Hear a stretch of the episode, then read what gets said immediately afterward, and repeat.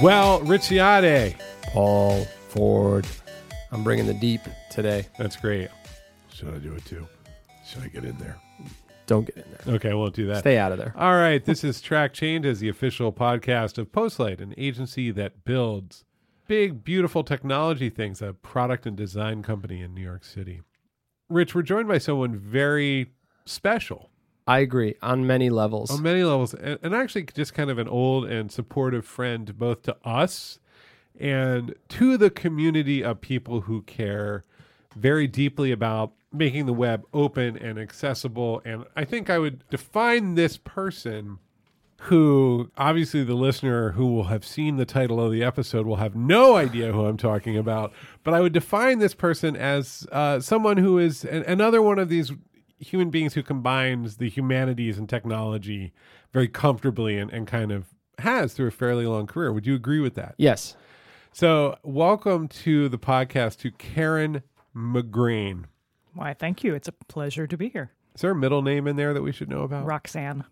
Oh, for real? That's great. Mm-hmm. That's a I know. cool middle Mhm, It's name. good, right? Yeah. Yeah, I give my mother credit Whoa. for that.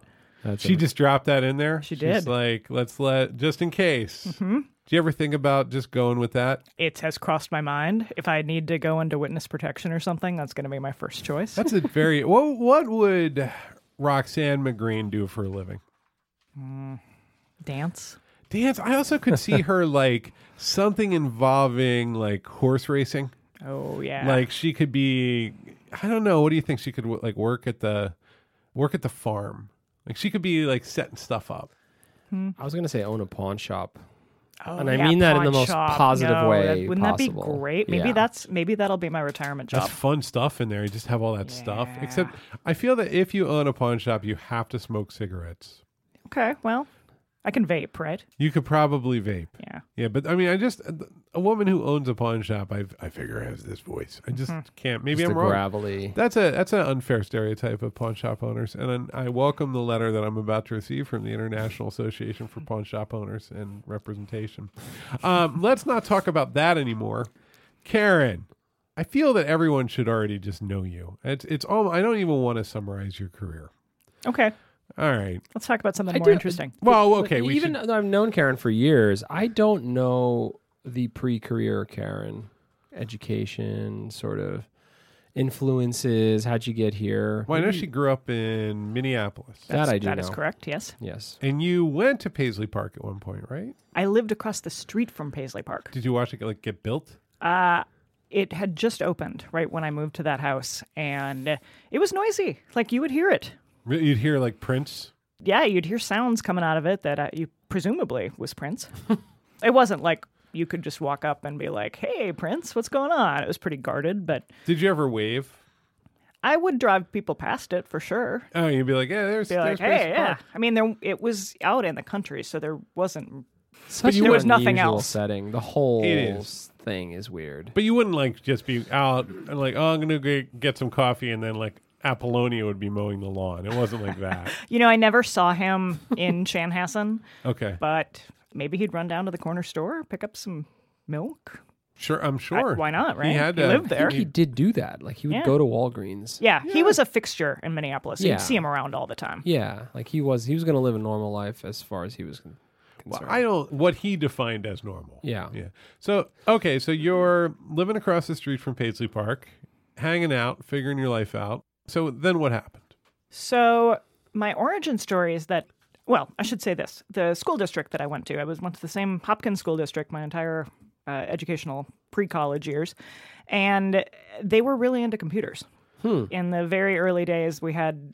You know, old Apple green screen computers in the library at a time when Well, they I don't weren't- think schools had them. That They weren't much. old then. They were still pretty. They were new, pretty right? new. Yeah, they were modern. And uh, so I just, I think I lived in a world where computers were always there in a way that I think we talk about the kids today having that that, that access and that opportunity. I just had it with like really old DOS machines. Right. So you're like, I'll play a little Zork. Yeah. I'll do some. Yeah, math. I'll do exactly. some Yeah. puzzles. Yeah. Yeah. So that really led me to a place where I wanted to. I was like, this computer thing, this web thing, 1995 seems like this. This seems really interesting, but that was not a career path for people in 94 really it was No. a weird There's thing no industry. Well, it yet. was a career path for the people who made the software, right but not for the people who made the media on top of it. It was Yes. very that was a bunch of weird hacky like experimenters. Yeah. So I found a graduate school program at uh, Rensselaer Polytechnic, which is in uh, glorious Troy, New York. And they had a program in their communication department in HCI. You know, this is one of those programs that I think if you are not in this world, you may not know about. But that's like when I hear you say RPI, I'm like, oh yeah, that's. I mean, it was a good program. Yeah, it's like I put that in there. It's like around like a like a Carnegie Mellon. Like it has a very good rep. Actually, why is that rep good? Is it just like j- it's been around forever? It's been around for a long time. Uh, I personally liked it because it tried to look at the problems through the lens of communication and not just through the lens of software development. Right. I Data. think. yeah, like a lot of these programs were in the computer science program, and that you know that gives you a whole different perspective on the problem than if you're looking at it through traditional communication and rhetoric. Right. So I don't. It was a good. I, I They've feel always had a, lucky. they've always had a good humanities program too Yes, for like exactly. a technical the technical school like a really good one. Anyway, it's just it's an interesting place because a lot of signal comes out of it. Yeah. and it graduates actually weird, interesting people. Yeah, when I was there, they launched what they called their E EMAX program, which was Electronic Media Arts and Communication, as an Terrible. undergraduate program. A right? Oh, There we go. Paul's upset. but I can remember helping them work on some of the program materials for the undergraduate program. And it was great because you really got the sense of, oh, they're going to start bringing in like just armies of undergrads to, to teach this stuff Right. and learn this stuff. So, We should explain too. Emacs, for those who aren't wearing a pocket protector right now, is a name of a very famous text editor that programmers use to ply their trade. So it's an unfortunate combination. It, it's a namespace collision in the technical industry, Like 11 people are upset about this. but I'm one of them. Yeah. All right. So it sounds like you just were then thrust into the internet industry. those Did you go were to such New York? good years. Those were, s- I, I can remember being in grad school and like, the News would go around the computer lab that a new Netscape beta had been released, and everybody would be like, "Oh, I'm going to download this to-" Right. From Yeah, that it's so FTP server. exciting. Yeah. Yep. So, so Um, once I finished grad school, yes, I, I moved to New York. You just had a job already or just felt like New York things are happening there. Well, let me go. I interviewed at a handful of agencies in New York, and I can remember interviewing with one agency that I was like, I'm a user experience person. And they were like, What is that? And I said, Well, you know, I figure out these things and I have these processes. And they were like, Do you code HTML? And I said, Well, I can code a little HTML, but that would be a dumb reason for you to hire me. You shouldn't hire me to do that. And they were quite insistent that the only thing that they wanted was was people who could code HTML. So I happened to uh, interview at Razorfish, and they were first and foremost the only agency that when I said I was a user experience person, were like, "Great, that's exactly what we're looking for." They were the cool hip agency. But coincidentally, the guys that ran it kind of came from the next town over where I grew up in Minnesota. So when your job interview gets to the point where somebody's like, "Hey, where'd you go to high school?" No, like, where, "What high school did you go to?" That's you. You got the job then. Yeah. Nice. And that corridor of like upstate New York college coming on down to the city, Mm-hmm.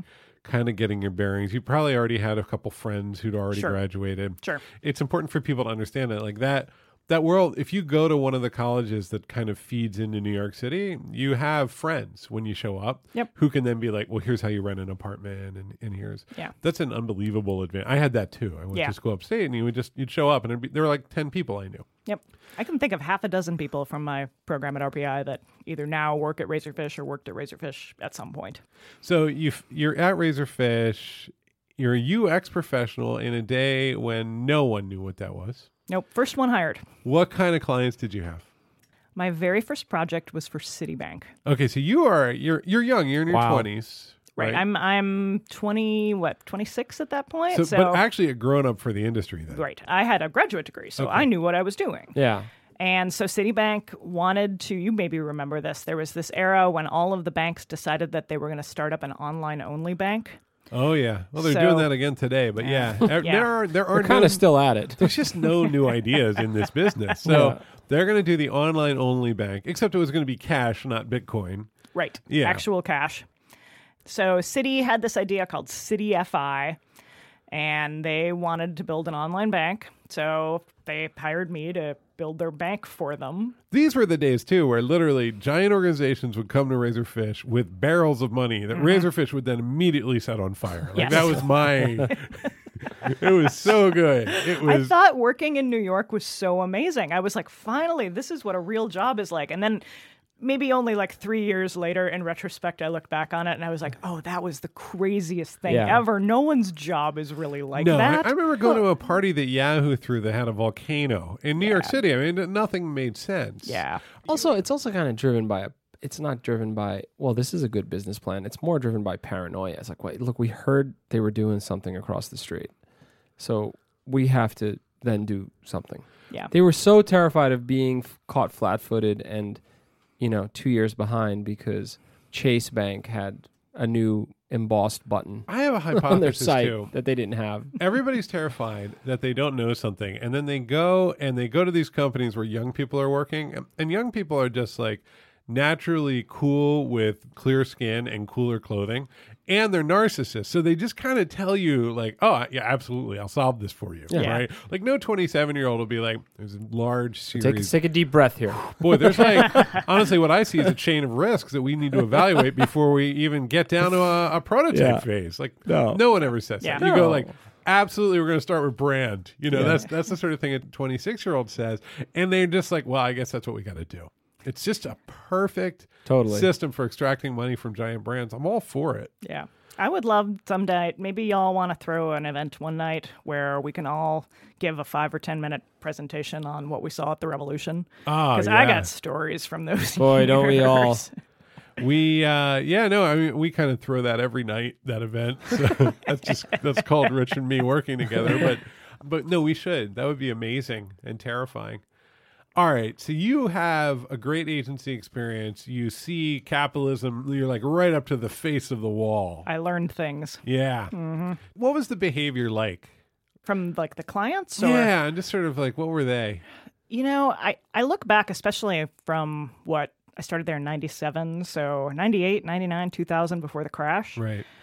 It was just bananas. Right. I can remember, like, I did one meeting once in the Disney boardroom with Okay. Eisner and Bob Iger and like half a dozen Disney execs and like me and my wireframes. what what was your and what was your go-to outfit at that point? That's a good question. You know, I think like for California, it was very casual. Yeah. Yeah. Okay. Okay. I think so I you- had a, I can remember I had a couple of white suits that I would wear. Yeah, and, you know, for the listeners too, like it, I realize I just asked a woman that question, but this was actually the men too. Eh, There was a very specific like cyber agency uniform. Yeah. That if you you kind of had to opt into. Yeah. So okay, so you get on the plane and be like, no way, I'm going out to California. I better wind it back. But like, if you worked at Razorfish, you had a certain look. Yes. Yeah. I think that's true even today in the agencies, right? It is, except it was novel. It was just like it was cyber. Everyone there were sharp edges. Remember the men all had those big black clunky shoes suddenly. Oh, yeah. All those like Prada, like moon boot things. yeah. Yeah. Mm-hmm. Yeah, a lot of buckles here and there. This is very judgmental. the No, whole this thing. was No, real. it was. I, I'm These are saying this in a talented sort of a people. positive way. Like, I, I was just in it is. Paris, and I have to say, I was genuinely disappointed because I didn't see a single person wearing anything fashionable that made me kind of like do a double take. Right. This Yeah. was Paris, and I yes, I feel like there was an era that we've all were the gladly future. adapted to more casual dress, but there was a time when you dressed up for things. Right. Unless you went to California, then you wound it back a little And then bit. you had to you had to hit their mark. right. You don't want to be the person showing up for the meeting in California wearing the blue suit and the blue jacket and the khaki pants. So I'm sorry Don't be if- that guy. I'm sorry for interrupting. You're in a you're in a boardroom with people who are actually some of the most powerful people in the entire entertainment industry ever. Pretty much And to it's- this day. It's them and you. Mm-hmm. What happens? So this was a, this was this was a good meeting. So I was working on Go.com, and Ah, Tell people what Go is because Go was so Go at at this in this era everybody wanted a search engine or a portal. right. So Excite was big. Remember Excite? Yep. So Disney bought InfoSeek. Yeah. and turned it into a portal called go.com. Okay. It's going to be your start page for the internet. They hired Razorfish, they hired McKinsey, and Go Pulled out the big guns. got into a trademark dispute with GoTo.com because GoTo.com had a green stoplight and Go had a green stoplight. And it turns out that that was a trademark violation. Now, there's only one place that Disney likes to be in a trademark dispute, and that is on the side of the Angels. And Disney basically got you know yelled at by the judge and told that they had to go through and debrand the entire website No more traffic lights. no more traffic lights. So they hired Razorfish to do explorations of logos.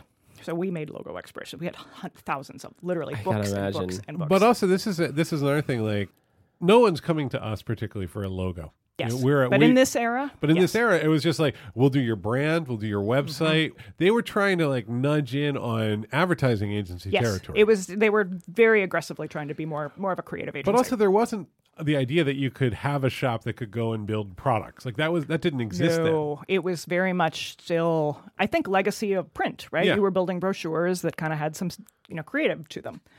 So we get in this meeting, we think we're going to present logo directions to Eisner. This is not what happens.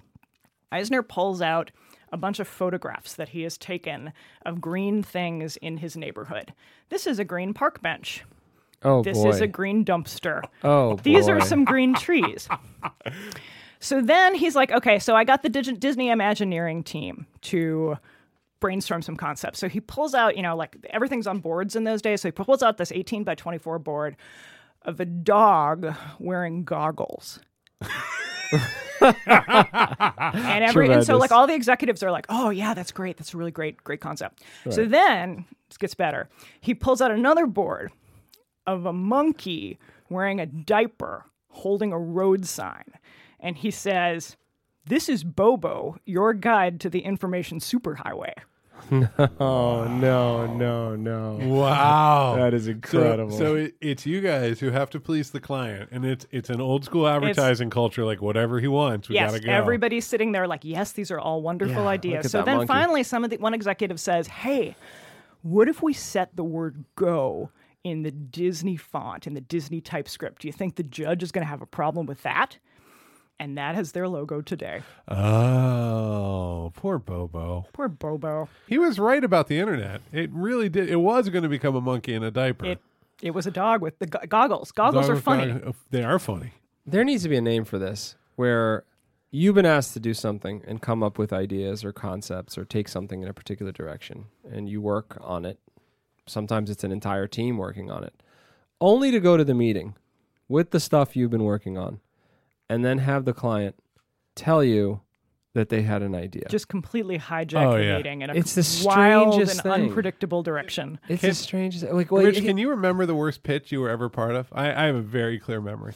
um I need to think. Okay, Uh, can I tell yeah, my I terrible would like Well, to hear well, I this story. think- Okay, so this was a competitor to Razorfish, a company called IXL. oh. I was going to say, I bet this was XL. wasn't it? and we were pitching Sega for some sort of portal. And the idea was like we needed our pitches to stand out. So I was in the strategic solutions group, something like that. And uh, we started to put this pitch together, put this pitch together, put this pitch together. And somebody was like, we got to make this get over the top. And, And these things are always like multi-week, all-nighter Yeah. extravaganzas of like people yeah. spraying glue and we like, really and we needed this brand like we needed something and so they went out and th- this guy hired a um an artist to get two black cases like that you'd use to transport ammunition and fill them with foam and then put different toys in them with labels on the toys using the logo of this uh, Sego thing. I think it was called Heat.net. It was like a online gaming portal early days I think I remember this. the idea was each one was labeled. So it's like a little, it was like, this is your strategic advisor. And that was a little He Man character with a little label. And this is your competition targeting tool. And it would be a tiny laser pointer. And there were like 18 of these. And the, the way the meeting was supposed to go was that they'd give a little talk, hand out the little Kinko's reproduced booklets. Then the guy running the meeting would go, Jack, the key. Jack would take the key out of his mouth ooh, that's a nice touch. hand it to me. I would I would take the handcuffed to my wrist briefcase, hand it over. He would open up the briefcase and then start to hand out and pass around the different creatures and and devices to emphasize how strategic we were. And the way it actually went was he went jack the key and everyone I just you know, you know how you feel the room just like go uh Shrink. and your back just starts to tingle. So Jack the key, and then they watch Jack take the key out of his mouth, and then I'm there wearing like some blazer, and I I I slam uh, the the briefcase onto the giant like glass and rubber table because it was a dot com startup and, and nothing shattered or anything, but it was just this incredibly loud noise. Everyone recoiled. and it took like a minute and a half to open the briefcase. and great. he just started to like kind of it was like some sort of really it was like the end of a movie like he just starts to pull out the different toys and characters and be like c- com- compet- this was competitive and this is a pointer and then it, then he goes let's move on from this we'll give you guys the briefcase and, and we went back and that we didn't get that that was that that, That- Sounds like didn't go well. was not good Yeah. do you do you ever have a bad pitch You know, I never pitched like this. god That's I the never thing. had I a- never- Those were the days. no karen i've only had really perfect experiences No, no, no. I, I mean, I had an agency that didn't Kidding th- me? that never came from the creative angle. I had an agency that really came from sort of the. I think I see a half a billion dollars right there wedged between those two boxes. Oh, I see. So they Help would me just, move the boxes out of the way. They would just that say- was essentially my my. It was a very different game. So they would just send you home if they didn't like you. oh, yeah, it's like, can you do it? And then they'd let you talk for about three minutes, and you had you, but you, if you're not running alongside them, and they they sniffed you out fast. It's Yeah. like, okay, you're not understanding me right now, and I'm busy, and that would be that. So you pretty much had to had to know be in lockstep with what they were thinking about and what they wanted. Like this wasn't about how do we win over teenagers. This was about money Right. and building tools that were going to give somebody an advantage over somebody else, essentially. So less romantic. Unfortunately, I don't have as many stories as a result. so what's the big difference between how we all got work then and the kind of work we did and now? Like what do you do now? And we'll skip ahead a little bit. You have your you've had your own agency for many, many years. You have a decentralized team. You work under uh, Bond Art and Science. That's correct. And so how does work come in now? What are the what is what does it feel like now compared to sitting in a room with the people from Disney showing you a picture of a monkey with a diaper? I rarely go do pitches or even respond to RFPs anymore. Okay. It's very much people call me because they have a specific problem and I am the person who solves that problem. And so most of it is purely someone calls me up and they're like, "Hey, we got to we need this thing. How would you recommend that we approach it?" I tell them what I think. They say, "Yeah, that sounds really smart. Here, let's do a project together." So two questions. How do they come to know you? So I wrote a book called Content Strategy for Mobile. You may be familiar with it because you wrote the foreword. That's right. Came out in 2012. I remember it. you may not have read it. I But did. I, read Did it. you read it? I mean, there's a certain responsibility that one incurs when one. It's very writes a good. foreword. It's a quick read, but it's quick read. Yeah, Very it's good. a, it's a, it outlines my point of view on. Don't steal my thunder for having read it. You're like, that's a quick read. Whatever. you better pull a quote fast. uh, it's a good and thoughtful book. It was very novel at the moment. Like it was just sort of nobody was thinking that way, and and, and it's very much sort of it set the trend for a lot of what we now know as uh, responsive design. And Sure. so people have maybe read the book. Yes, I think most of the work that I do is uh, variations on the themes coming out of that book. Like we we need to replatform our CMS, we need to think about how we're going to publish to different devices. We're interested in being able to do contextual targeting or personalization even and all those things are great ideas that the marketing team has ginned up, but actually to make that happen is going to require a substantial amount of content structure and information architecture work. I mean, this is what I'm wondering. Like, people are coming to you with specific requests and kind of no plan, and a lot of times you have to tell them, "Yeah, this is going to be like a team of four over the next 18 years who are going to have to do this if you want to do this right." Like, how d- how do you break the news? like personalization is real hot these days. I guess personalization's been hot for 15 years, but I think there's a lot of marketing teams out there, especially when they're confronting the multi-device future and they want to have magical moments that happen in store or they want to personalize the experience based on what they know about the Careful with customer. your tone, Karen. Your future clients may be listening. I I I, I, it, I, I sound hope they are exhausted. listening to me. this is a fun, just to pause. Like, this is all all three of us are now the we've hit the point in our career where we are expected to deliver bad news rather than good news. I, f- I feel like with that exact issue, there's often some marketer that's all hot on this idea, and then Yeah. there's a whole team of people underneath them who are like, "Ugh, we can't actually deliver on that unless we do all these other things. And Yeah. so those are the people who will will bring me in, and. I feel like I'm very articulate at this point about saying like, "Hey, if this is your vision, that's great. I'm going to help you get closer to that vision, but we're going to have to do these other things." Right. And if what I deliver is helping push them in that direction, but also a more structured, more maintainable architecture and content repository, I've done my job. How do you deliver that news? Just calmly, professionally, with eye contact? Yeah. Yeah. I think it's like, okay, I get what you want, and I'm going to help you get there, and I know what you're talking about, but also these things have to happen. And do they often get bored and wander off at some point? Sure. That's quite similar to our conversation. Well, that's the thing. I- It's it's very hard to have the courage of your convictions, but then once you get over the other side, you're like, yeah, I'm never going back. I'm never going to just sell. Yeah. I'm No. going to just tell people what it's really going to take to do this, and if it takes them four months to realize I was right, that's okay. And also, you'll have hopefully built a reputation where if you're telling someone, "Hey, listen, this is might be a little tough to swallow, but A, B, and C," like, well, you know what? You know, I mean, this is not a person that is trying to finagle something out of me here. This is reality, and I may never speak to them again, but at least I just heard reality. Yeah. You I mean, know. I think marketing, there's this idea that it should help attract the right clients to you, but it should also repel the wrong clients. Mm-hmm. And if straight talk about what I think repels people that I don't want to work Yeah. with, I'm doing my job right. Right. It's hard to accept that. You have to get to like a place of stability before you can Right. do that. It's it's a luxury. It is, right? Okay, so there's writing, there's speaking. Yes, I do a lot of You speaking. do a lot of speaking, probably more than almost anyone I know. It's all you're almost like a professional speaker. I mean, uh, it's It's probably a quarter of my time, that's a meaningful amount, which I is a mean, good chunk, but Can it be more? Is that even possible? mm, I would not want it to be more. Right. Every you year, still every like- year I want it to be slightly less, and every year it's not ever It's slightly not. less. And you like to work still. Like I that's the one do. thing. Whenever I whenever I see you, I mean, you're like just before uh, we started recording, you were telling me that you are still kind of intimately involved in making the websites, right? yes, Like, I have web projects right now where websites are happening under my direction. exactly. It's a and pain, man. It's a pain in the ass. Exactly. I think that l- listeners may not know, like, that's actually very unusual for someone who has Karen's range of experience and, and also sort of her position in the industry. Most people, they haven't looked at a piece of HTML in four or five years. And you keep your hands dirty. I do. I try to. What's the point of that for you? Like, what's that get you? I think I think we all look at our.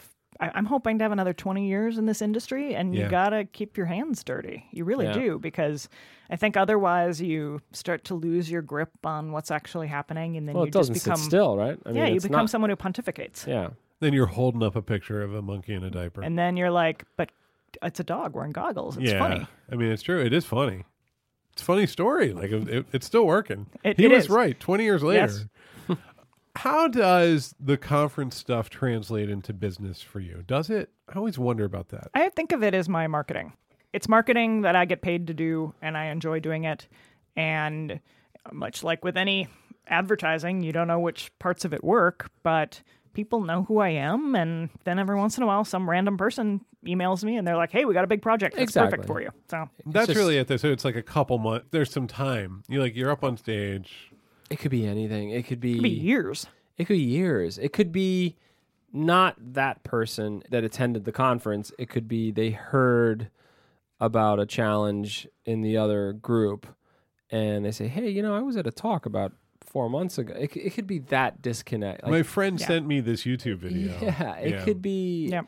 It's one of the trickiest things, and I think one of the the least satisfying things to do is to say, well, how do you think that meetup went?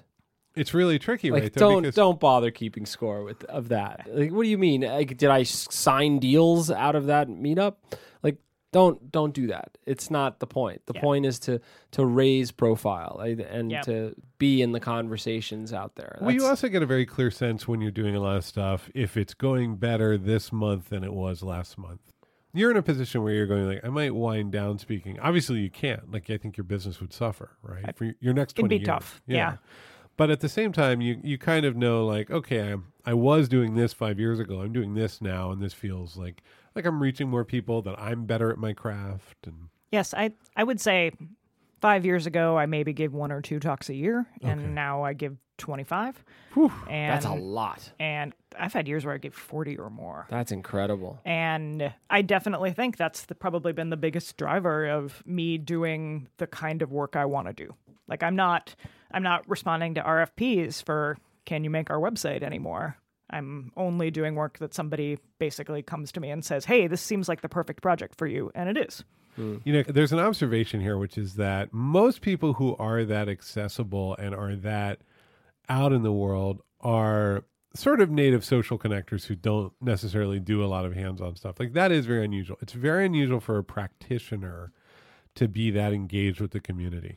I'm not a connector. I mean, I I feel like for me that's a skill that I have I- learned how to do, I but feel it's the not same I'm not way. a natural at it. That's funny because you, I mean, uh, just our example, you've connected me with some of the most important professional relationships I've ever had. But I consciously enjoy that. Yeah, and, and Yeah. I guess it's like I think there's people who just do that really naturally. Yeah. Like that's they're they're extroverted by nature. I am Yeah. I am not. I like Yeah.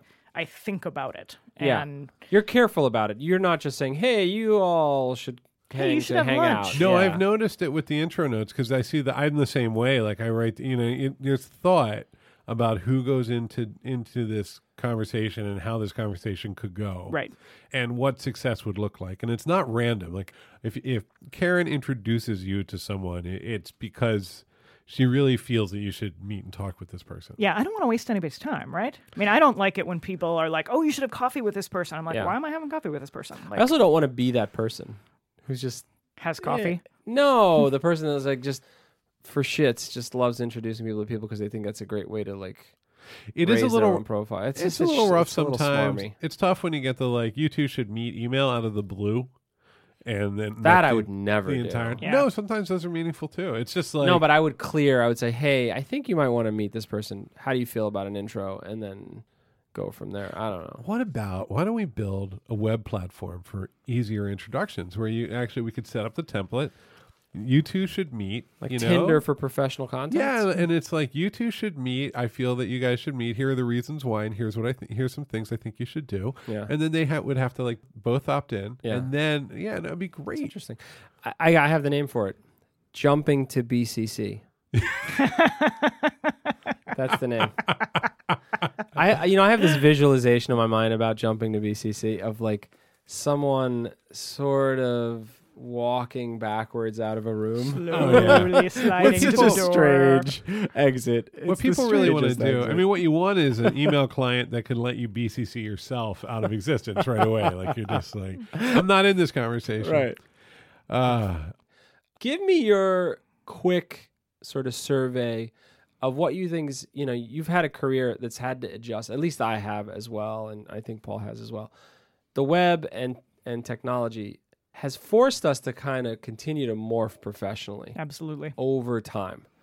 And you have a unique perspective. I've had to do it from where my perspective, but talk a little bit about what you think's happened that has required you to morph over time, and where and where you think you'll have to continue to morph. Like you, you, you talked about it before about having to keep your hands dirty. I think it's part of that is because the damn stuff doesn't sit still. I mean, we're more on the technical side, and we thought a framework was going to change the world a year ago, and it's gone yeah. Right. and now there's another one and everyone is talking about how this one this is the one that's got legs and i wouldn't bet against two years from now we'll be thinking about things differently so if you could talk a little bit about i mean obviously 20 25 years is a long time but key turning points or milestones that have sort of caused you to shift thinking Yeah. You know, I, I tell the story that I was doing a project up at Conde, and uh, Razorfish had put in a new CMS platform that I will not name, but I'll refer to it only as Schminterwoven, and uh, and it was terrible, right? Like it was, I- and I don't I don't even mean any disrespect to the team that implemented it. Like it was a bunch of forms, and what happened as a result was that we had all these visions for how the websites were going to work and you know wouldn't it be cool if you could browse this way and wouldn't it be nice if there were these kind of filters and then it turned out that the team that was actually going to manage and update the website all the journalists and magazine staffers and whatnot hated the cms so much that they weren't going to use it and they revolted and said no and They just boycotted the they tool. boycotted it basically so that meant that in the very immediate term a lot of things had to be torn out of the front end of the website because it wasn't there wasn't anything to drive it and in the long term they wound up tearing out all of interwoven and i think they're still cycling through platforms over there That's unbelievable. it was a bad scene and Yeah. it really had a major effect on me it was like sort of a light bulb moment where it hit me that all my dreams and ambitions for how i wanted websites to work didn't matter all that much if we didn't have tools on the back end that worked well for people and all of that kind of got packaged together in writing a book but i think for me it's almost like having an ability to survey the landscape and try to figure out how you can articulate someone's pain to them in a way that makes them recognize, oh, that that thing, that's what hurts. I didn't even know that was what was hurting me, and you've just described my Interesting. pain to me so perfectly that now I actually feel like I can fix that pain. So a this lot- is this is the theme, not the plot. That's interesting. Like, Yeah. this is this is you saying like I have a mission here. it's i think that's the thing that i think i'm always kind of scanning the horizon for and the thing is with content management systems that's such a big nest of pain i figure i could like roll around in that for the next 20 fine. years You're That's- fine for Never a gonna- while. never gonna deal with that Now, you know, one of the things I think about is what can I do to to help people find work that's meaningful rather Yeah. than like take it away. And some of the systems I built have helped make work for writers. I'm very proud of that. Yes. Right. Like and that's taking that pain away so that they can be more creative. Like there's a there's an ethical goal there that you can just focus on. And then the technology doesn't matter that much. yeah it's uh I- i think working with great people and have, helping them do work that they want to do or have, having the technology help facilitate for them uh, as opposed to making their jobs worse So that's a great great ambition So connect that a little bit for me. One of the the things that you are best known for now is that you're you're partnered with a, a man named Ethan Marcotte, um, and you and he you have a podcast. we do How do I how do I hear that podcast? So if you go to responsivewebdesign.com, you will find our podcast. You will find information about the workshops that we do on responsive web design So what I was going to ask you about is responsive web design. at responsivewebdesign.com. You the have format's cool. You should mention the format. I think it's kind of neat. so every week we interview uh, a client or you know a company about their responsive redesign. Yeah. So we started this out where I was like, "Hey, you know, I would like to have a newsletter." And maybe we could like we do workshops, so we'll go in and, and spend a day or two with a company helping them get set up to do a successful responsive redesign. And I was like, what if we could tell some of the stories from some of these redesign processes? Like how could I how could I start a newsletter? And I was like, well, newsletters are terrible. What if I called these people on the phone and like asked them questions? Wait a minute, what if I recorded I could bet I could record that phone call with Skype. Wait a minute, that would be a podcast. you see A And- how glimpse into Karen's Well, thought no, Oh, I Nine- love process. this. 90 episodes later. content production processes just fall out of your brain, right? You're like, no, wait a minute, this is an audio signal that's going on. Ah, wait a minute. I was like, I made a content strategy. It happens. It happens all day long. It's Yeah. terrible. It's a weekly podcast. Yep. And you have a business and you do workshops and you advise generally across the media, but also other industries as to responsive web design. What is responsive web design? So responsive web design is a it's often thought of as a front end technique where uh, you use fluid grids, flexible images, and media queries to uh, have your website fluidly adjust to every size device. You see this when you like resize a website and you make it really small and suddenly everything kind of like moves around a little bit, but still makes sense. Feels kind of elastic. Yeah. Yes. Yeah. So it works at different, si- which means it works on mobile. This which works means- on mobile devices, but what it turns out is that the the front end stuff, I don't want to make it sound like it's easy, but those concepts are relatively straightforward for companies to wrap their heads around. Like a Okay. talented designer developer can sit down and be like, "Yes, okay, like we can make this happen." Really, the problem for these companies is that they've got this huge, giant mess of a desktop website and they can't just squish it down. So I can remember doing an interview with, with somebody who was like, You need to explain to our executives that responsive web design isn't just beating the website with a media query stick. It's about we need to change what we're publishing. We have to fix our content. We've got to change our publishing processes. We've got to prototype more. And so I wrote another book called Going Responsive that talks about kind of the broader organizational and Somebody- operational changes. Somebody else wrote the forward on that one. Somebody else. It wasn't as good. I'll have- just want to say. The forward? Yeah. I don't. I don't. I don't. We could just leave it at that. yeah. No, it was great. It was an excellent forward. Who wrote that forward? Frank Camaro. Yeah, that's a good guy. That guy He's a wrote a good- he's great. good he people. wrote a I really- very good forward. You set a high bar He's a that I needed very someone good to guy. exceed. He's a good person, and he did a fine job. Rich, He did a fine job. He's just not Paul Ford. I'll just stop. All right, Lord. So help me understand. Then they have to simplify their world. They have to like get their content into some kind of order. So How does focusing on on the responsive design and pushing people to restructure and reorganize some of what they do? How does that connect to the the mission to make lives easier for content producers? oh, I think so many websites are just filled with so much garbage and like they're too big and they're dense and nobody knows if what's on there actually provides any value and you go in you pare that down you clean it up you prioritize it better and people then have tools that they can use you know they're thinking about the website in a smarter way So okay, so kind of working backwards from like if you take this as a principle, not just as a technology. If you take responsive design as like you need a simple, elegant approach that that works across different platforms, yes and you work backwards from that all the way to the tools that people use to create the content, you're going to have a more humane experience for everybody, including the user. Yeah.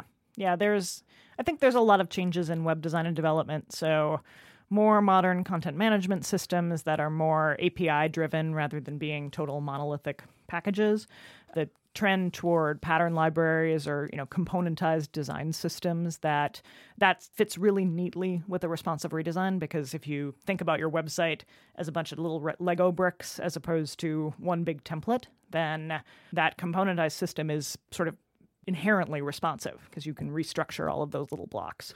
Gotcha. Now is that is that the way things are going to go instead of just like setting up one big WordPress? You think people will be building all these websites out of little blocks? Yeah, I think I mean I I think if you're running a relatively good sized website, that's definitely how you should be thinking about it. I don't think WordPress is going to go away, but No, I don't either. Okay. you know, people are like, "Oh, it's 25% of the web." And I'm like, "Well, it's 25% of the web running a bunch of small business brochureware websites." Yeah, exactly. If you're Wow, and major media brands, but but okay, okay, Yeah, okay. Yeah. I ha- suddenly I became a WordPress defender, which has not been my role. Run with it, Just- Paul. Um, so the it's like anything, the world's going to get a little more decentralized, a little bit weirder. Yeah. So you apply this simple, humane core principle to your day to day work. I would like to think so. Yes. I try to be nice to people. That that's working out. I mean, you're 20 years in, right? if you can do that and make money, it's a pretty good, pretty good deal. And you got 20 years to go. I'm, At that's what I'm least. imagining, right? No, me too. Man. All right, so we're going to be nice for 20 years, Yes. respectful, You and me, we're going to even be rich. decent human beings. Not going to sign up for this just yet. I want to think this one over. I don't know. It seems to be working pretty well for Karen. Okay. Uh, you can be a kind, respectful person and still be professionally respected and good at your job. I think we've got a theme for this podcast. Oh, what is that theme? Be nice. Oh, that's great. I don't think we're not going to title it that. No. All right. So, Karen, if people need to get in touch with you, find out about what you're doing, what do they do? Well, if they're interested in responsive web design, they can go to responsivewebdesign.com. There's a form what's there. I'm sorry. I'm sorry. What is the URL? It's responsivewebdesign.com. Dot com. Got okay. it. Thank you. Got it. Uh, they can also hit me up on Twitter. I'm Karen McGrain on Twitter. They can find me at karenmcgrain.com And you are you're happy to hear from people. within reason. Okay. So nice. re- Well, we know what the limits are. They have to be respectful. They have to be nice. Be kind, respectful. Yeah. It takes a little while to respond. You're a busy person. I, I have an assistant. Smart. I often will send her an email and I'll write her two words like, sounds great, but no. I call it running it through the Selena filter, where she then turns those words into even nicer words. Let's publicly thank Selena. Selena is the best human on earth. I genuinely believe that. And you just so Selena, thank you for making Karen partially possible. I like that. All right. Well, thanks to Karen. thanks to Thank Selena. you, Karen. This was a great interview. Thank you so yeah, much for coming. it's always by. a pleasure to talk to y'all. Thanks. Rich, that Karen McGrain is a cool person. I just feel calmer. I feel more centered. I just I wish I could work with her every day. She She's is great. just the best, and She's she great. is she Known her couldn't for years and She wonderful couldn't person. know more, as far as I can tell. She knows as much about the history of technology and how things work Yeah. as anybody. And a great perspective. Yeah, always good to see her. So Thank you to Karen. Um, Rich, this is the Track Changes podcast. I hope people will go to iTunes and rate it. Five. Five stars or, or whatever If you're going gonna to rate it three or less, please don't rate it. If you're going to, if you have issues with this podcast, you just email us, contact at Yeah, postlight.com. And we'll fix it. Yeah, we want to, we want, this is for you. Unless the it's something listener. like make Rich go away. Then Yeah, it's still well, we could doable. still Still on the talk it list. through. Yeah, just send that email, contact at postlight.com. We'll talk to you again soon. Okay. Bye. Bye.